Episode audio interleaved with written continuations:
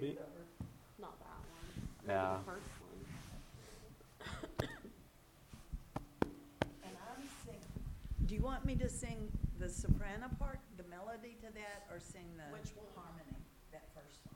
This- I don't- Galatians 2. Galatians 2. Then, after fourteen years, I went up again to Jerusalem with Barnabas, taking Titus along with me. I went up because of a revelation and set before them, though privately before those who seemed influential, the gospel that I proclaim among the Gentiles, in order to make sure I was not running or had not run in vain. But even Titus, who was with me, was not forced to be circumcised, though he was a Greek.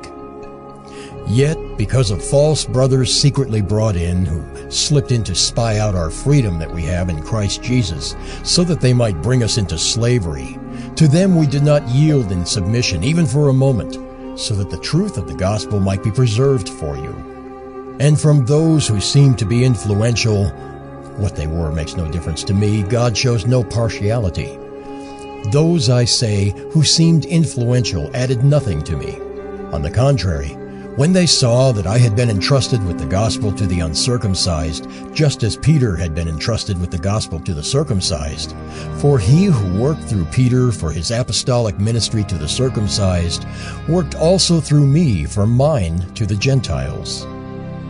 And when James and Cephas and John, who seemed to be pillars, perceived the grace that was given to me, they gave the right hand of fellowship to Barnabas and me, that we should go to the Gentiles, and they to the circumcised. Only they asked us to remember the poor, the very thing I was eager to do. I love verse 7 there. On the contrary, when they saw that I had been entrusted with the gospel to the circumcised, or to the uncircumcised, just as Peter had been entrusted with the gospel to the circumcised. On Tuesday of this week, there was a basketball game that was played. And I committed myself that whether it was a bird or a cat, I would wear the colors of the winning team in the Sunflower Showdown. Now, many of you may be thinking that after yesterday, neither KU nor K State deserves to have their colors worn. But I did this for an intentional reason because we are going to be talking this morning about how do we view those who may be different from us, but we are all in the body of Christ. There are some people who would see this shirt and tie and say, Yay, he loves the people that I love. There are others who see this shirt and tie and say, Yes, there are lost people in Lawrence who need Jesus Christ. If I were to wear a purple shirt, there would be some who would say, Yes, he loves who I love. And others who would say, Yes, there are people in Manhattan that need to repent and accept Jesus Christ. See, we're all Kansans together. So we learn to like those who like those who are different from us. Unless see see I did not attend college in Kansas, so I can get by with wearing either color and offending everybody and, and there's really no allegiance. There are some in our number who apart from co- collegiate sports they're fans of teams other than the red and gold. I speak of one who is in our number that loves a team that turned their back on God. They used to have a hole in the roof of their stadium so that God could watch the games. And then they moved into AT&T Stadium. They turned their back on God. Hence, they are not playing next week.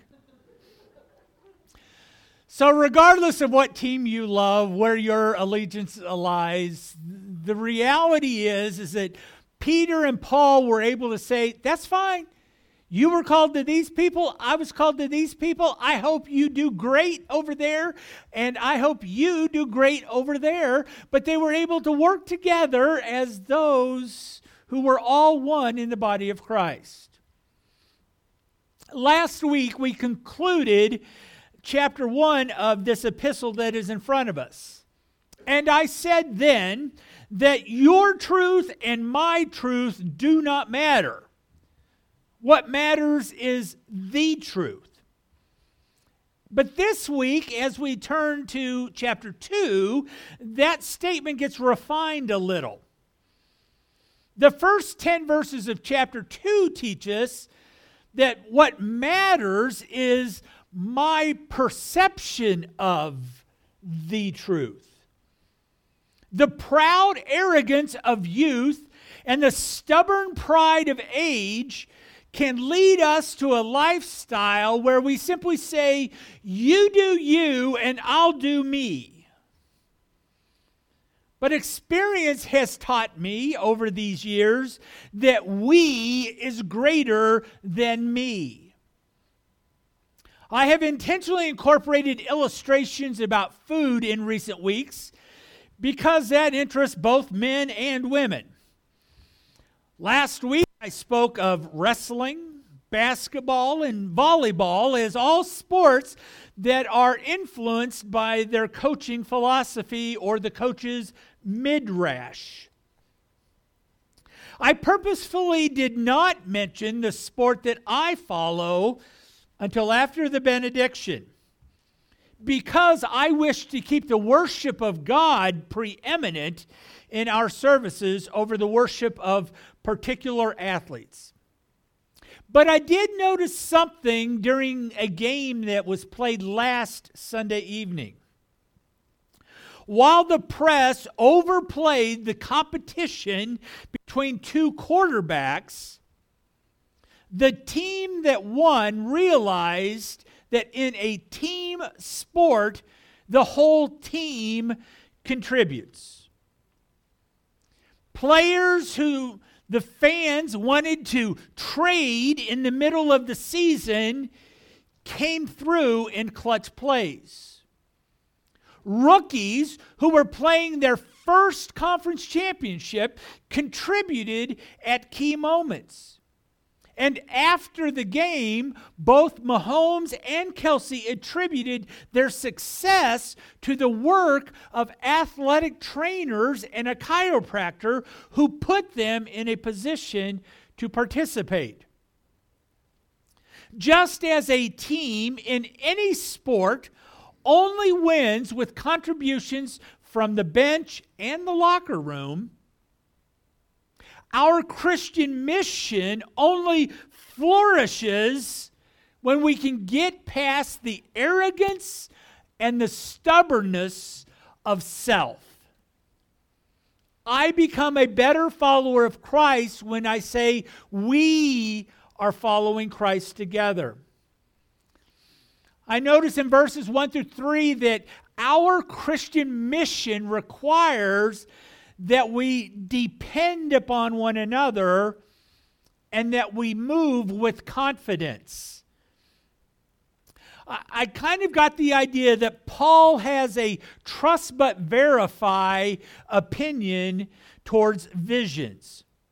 Look at Acts chapter 9, verse 3. Paul says, I had a vision of Christ himself.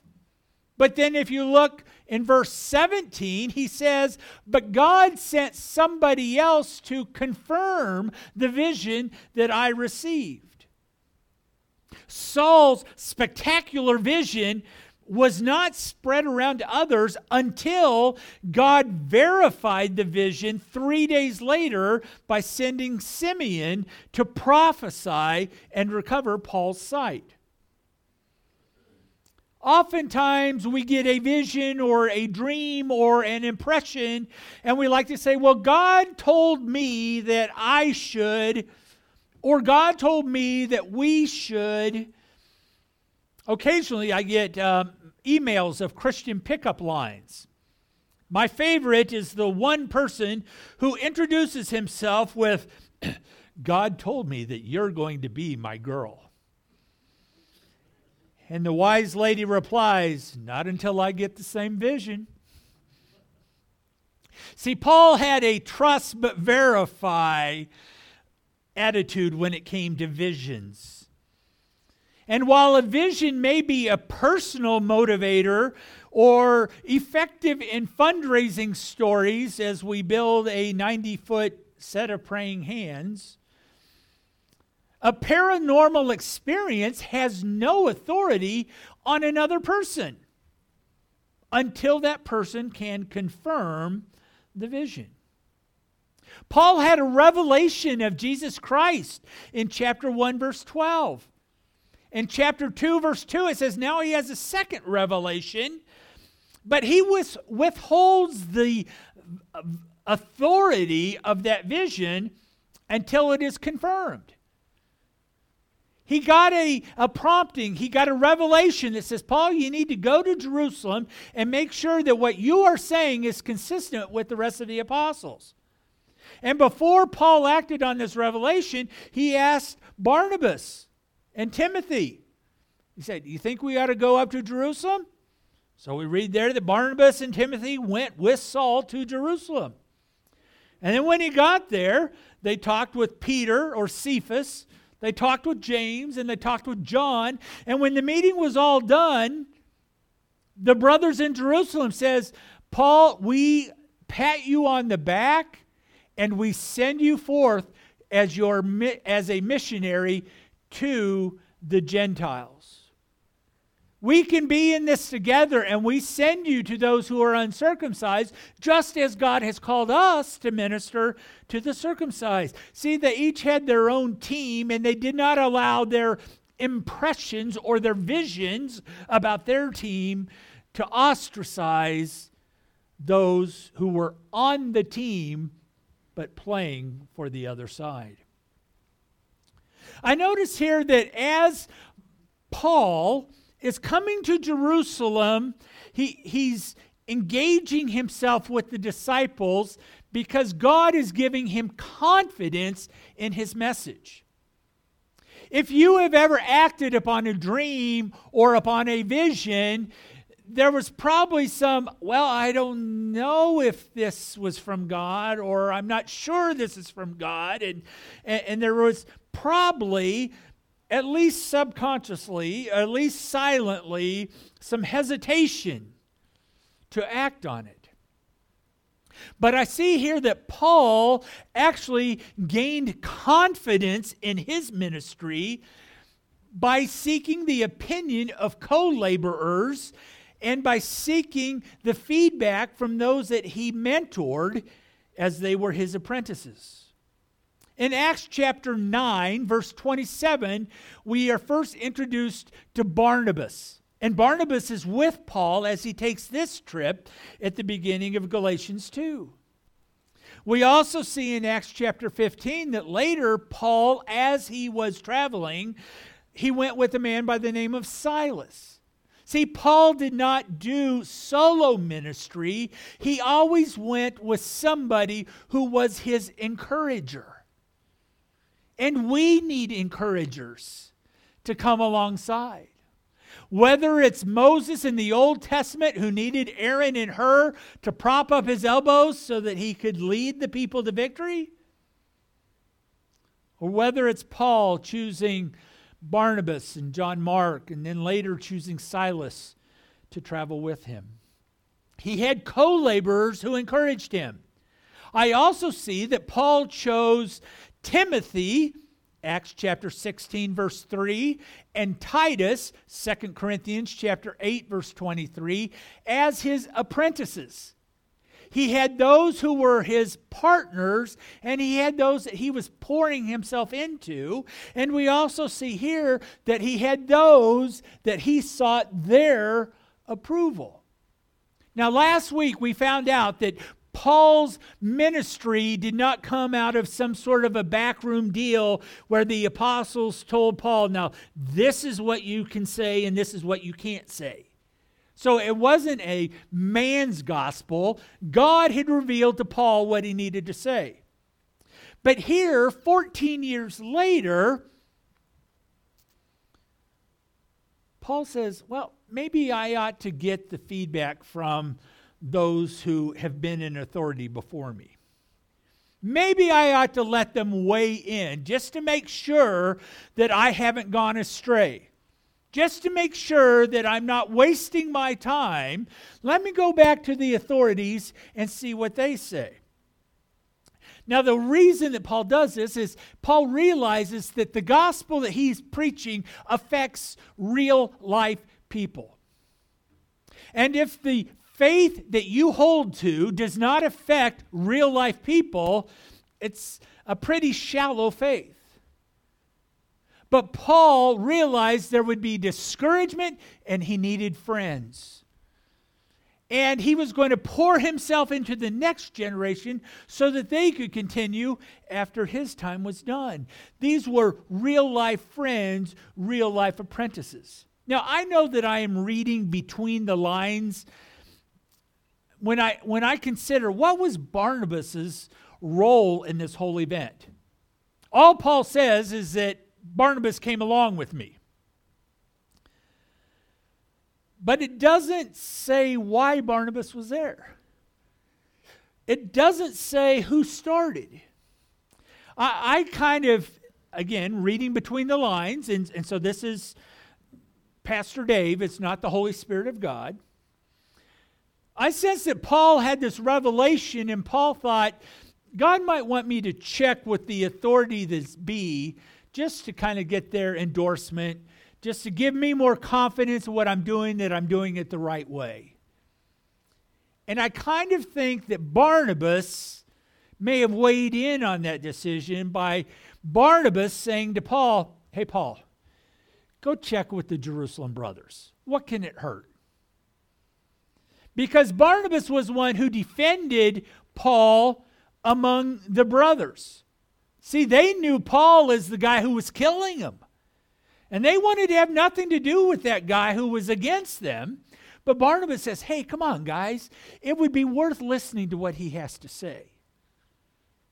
And so Barnabas is kind of a mediator. And he brings the brother, says, listen to Paul, give him a chance. And because he did that with Paul, I kind of think he may be doing the same thing on the other side as he tells Paul, Paul, don't disregard the Jerusalem brothers. Listen to what they have to say. What could it hurt for you to go to Jerusalem? So I believe that's exactly what happens here. And I get, get this sense because Paul is taking a risk to listen to those who we will see later seem to be pillars of the church. He's not listening to everybody, but those who were the pillars he listened to. And when we can listen to the pillars of faith, it increases our confidence. See what he says in chapter 2, verse 2? The whole reason I'm going to listen to these guys is to make sure that I'm not spinning my wheels. Because they were a people who had established authority. And Paul recognized Peter, James, and John as those who were established as pillars. Now, I enjoy watching westerns on television. Living here in the Flint Hills has really helped me to imagine what actually happened on the cattle drives or on the Santa Fe Trail. And one of the things I've noticed as I watch Westerns is that there were two types of authority the sheriff and the federal marshal or the magistrate. See, the sheriff pretty much ran the town the way he saw fit.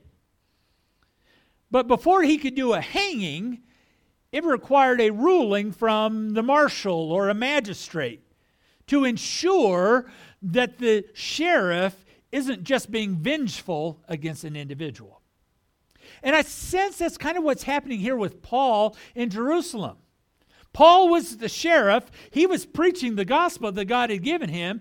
But when it came time to the Gentiles, the uncircumcised, he wanted to check with the federal magistrate and just make sure that he had not gone off reservation. Jerusalem is where Pentecost birthed the church of Jesus Christ. And so Paul goes to Jerusalem to find the established leaders to get them to rule on the way he saw things. Even though Paul has been the sheriff wherever he went on missionary journeys and he started churches, after doing this church planting sheriff work for 14 years, he chose to make sure of his understanding by conferring with the original, more experienced authority. And while these early verses all tell us that Paul valued unity and agreement with the larger fellowship, the next verses reveal that he was not going to commit himself to a unity at any cost. Because our Christian mission requires that we stand independent from distractions. There are some of you who would consider a red shirt and a blue necktie a distraction from who you are as a person. And if I were wearing a purple shirt, you would look at that and you would consider that a distraction. And while Paul was pursuing the authority of the apostles in Jerusalem to endorse his ministry, he was not going to say, I'm willing to do whatever anybody and everybody says I ought to do. Because he remained independent from that which was a distraction to the gospel of Jesus Christ.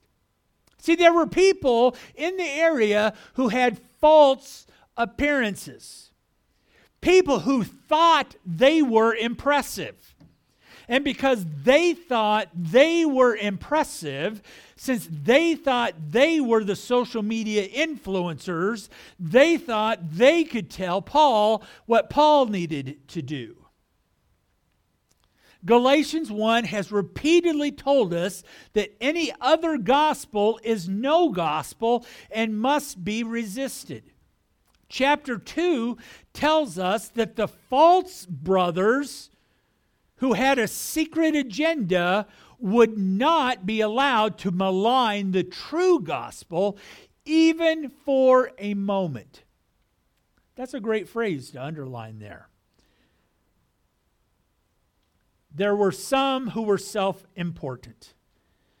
But the truth of the gospel is at stake. And so Paul says, I won't allow them even for a moment to distract me from the true gospel.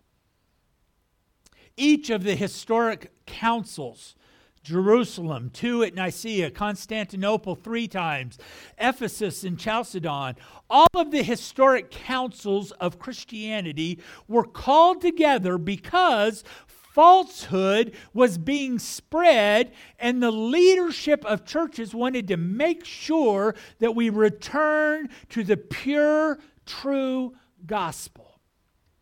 Throughout history, there have been distractions, and leaders say, let's get back to what is most important.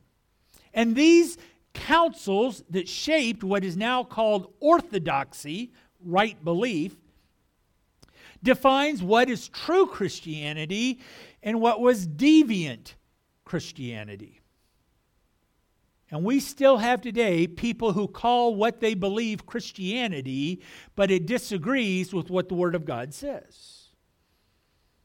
So, just as Paul submitted his vision, I had this vision, but Simeon confirmed it, and then I had another vision, and Barnabas confirmed it. And when I came to Jerusalem, uh, Peter, James, and John all verified what I had been doing. Paul submitted his visions to confirmation by others.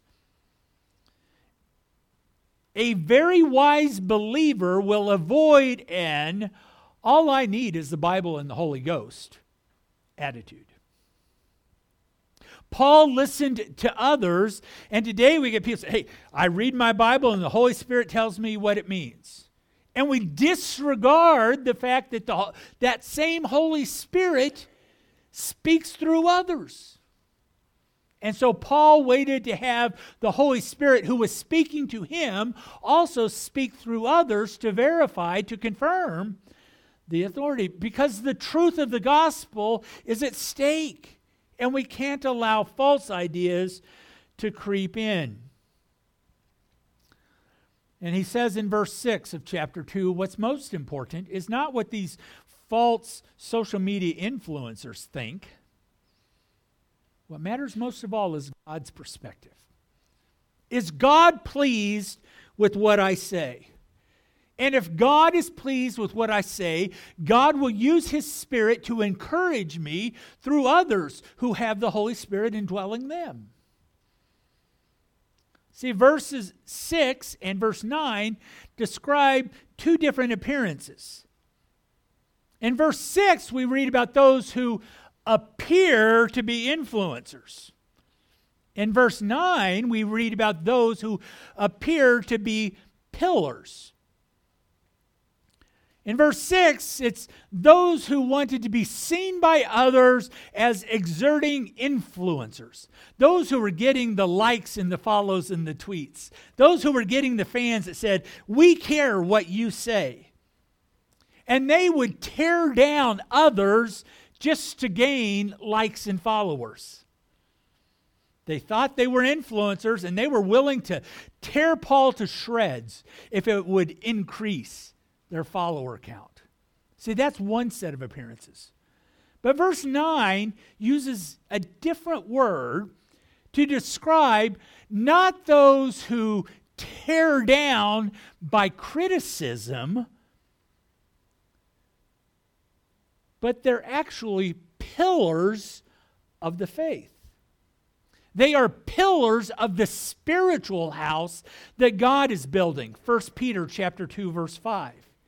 See, there are some people who they think they're influencers and they become critical and they tear down everything. And contrasted to those who are influencers who are critical, he says, but there was another group of people. They're pillars. They supported the faith.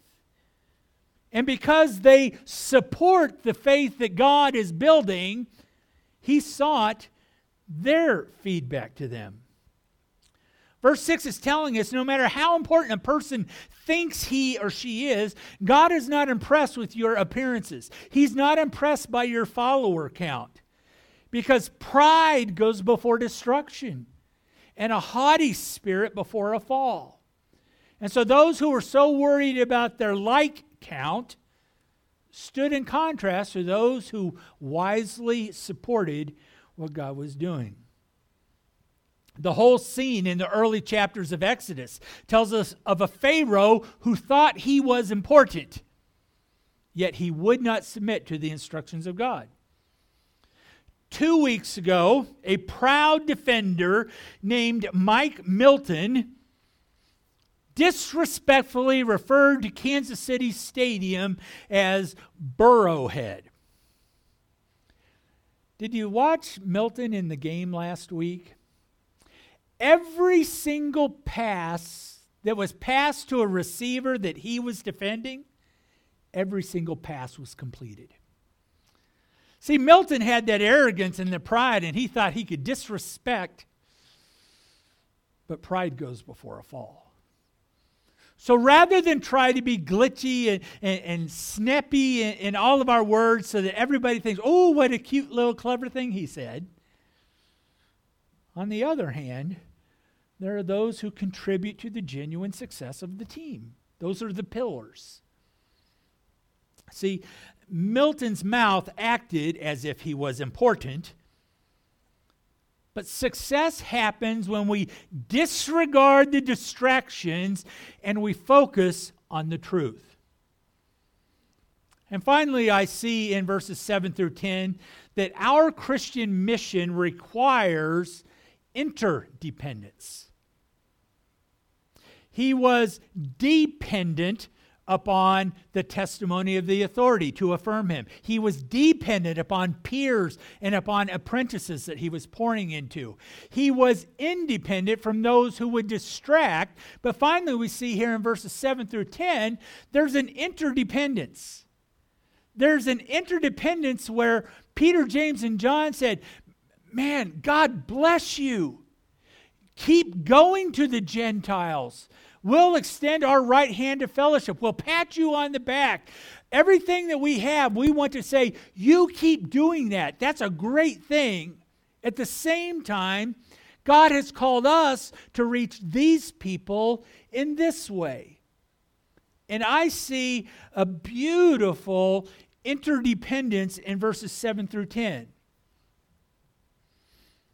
See, the pillars who had endorsed his direction of ministry. We've already seen the difference between influencers who destroy and pillars who support. Verse 9 in front of us uses an idiom that only appears here in all of the New Testament. There's nowhere else that we see extend the right hand. But Paul uses this idiom, extended the right hand, to say that Peter, James, and John, Jesus' inter three, they agreed that Paul was preaching the true gospel and that he could be sure of what he was doing and that he was not spinning his wheels or acting in vain. That's an interdependence. Peter, James, and John did not say, Well, we're going to keep doing, we, we're going to start doing what you're doing. They simply said, What you're doing is right. Keep doing it. It, it was that I'm proud of you moment. That keep doing what you're doing, it's a good work. These pillars endorsed it because there were different audiences who needed different styles. Cooperating people reach different audiences with different styles, but the same truth. We have a ministry partner who lives in Lawrence and is proclaiming Jesus Christ on that stadium. We have a different ministry partner who lives in Manhattan and is proclaiming Christ and reaching those people. They're not at conflict with one another. We aren't betraying any kind of allegiance by faithfully supporting people in both places because different audiences need different styles, but they all need Jesus. Verses 7 and 8 clearly tells us that Peter and Paul respected one another and he, they respected their both their call to ministry and the way they did their ministry. I rejoice when I see fellow Christians doing ministry in areas that I'm not personally passionate. I love that God places a passion for young children on some people. I'm pleased that God calls some people to focus on the homeless. I'm enthralled when I hear of Bible translators and those who present Christ to prisoners. Young children, homeless, those who speak different languages, those in prison, those aren't necessarily my wheelhouse as the center of my compassion, but I overflow with joy that God is calling some of us to go into those very areas and to present Christ. Just this week, I ordered Spanish booklets that can be given away free of charge in our county jail. I'm not gifted with the experience to coach athletics, but I will be your biggest cheerleader to use sports to reach athletes with the gospel of Jesus Christ. See, a different passion does not mean that we're preaching a different gospel. And Paul and Peter were able to say, God bless you, keep doing it. I'm not going to do that, but I'm not going to stop you from doing that either, because Jesus needs to be proclaimed to all. And finally, verse 10, he simply says, Remember the poor. The language that Paul used to write this letter has six different words for poverty. Everything from a destitute beggar to simply someone who was not independently wealthy and they had to work in order to eat. And the, Paul, and the word that Paul uses here in the middle of those six choices is simply there are some people who don't have what you have. And so the Jews told Paul, remember, not everybody has the same blessing that you have. Remember the poor, those who don't have. And he simply says, That man, that's what I was pleased to do. Every moment of my life is lived with the remembrance that there are some people who don't have the forgiveness of Jesus. There are some people who do not have the hope of eternity.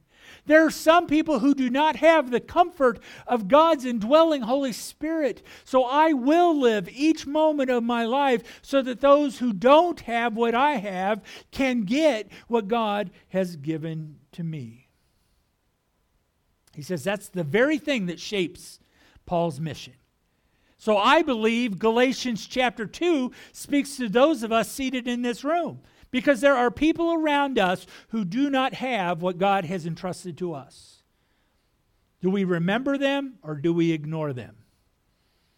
How do these verses impact us right here, right now? The first is we must exercise dependence upon others to affirm our beliefs. To make sure that none of us go off the reservation, we need others within the body of Christ to affirm us, which gives us confidence in our message.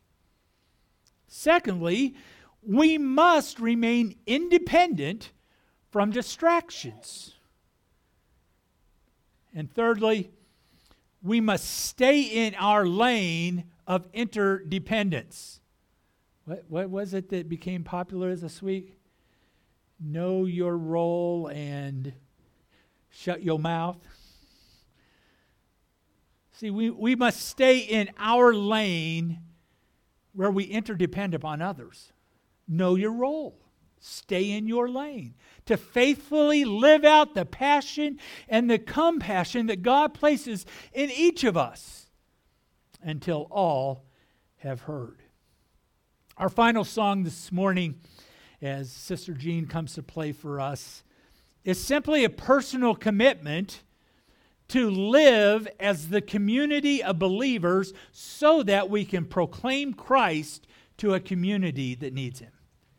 To live dependent upon each other, independent from distractions, interdependent as we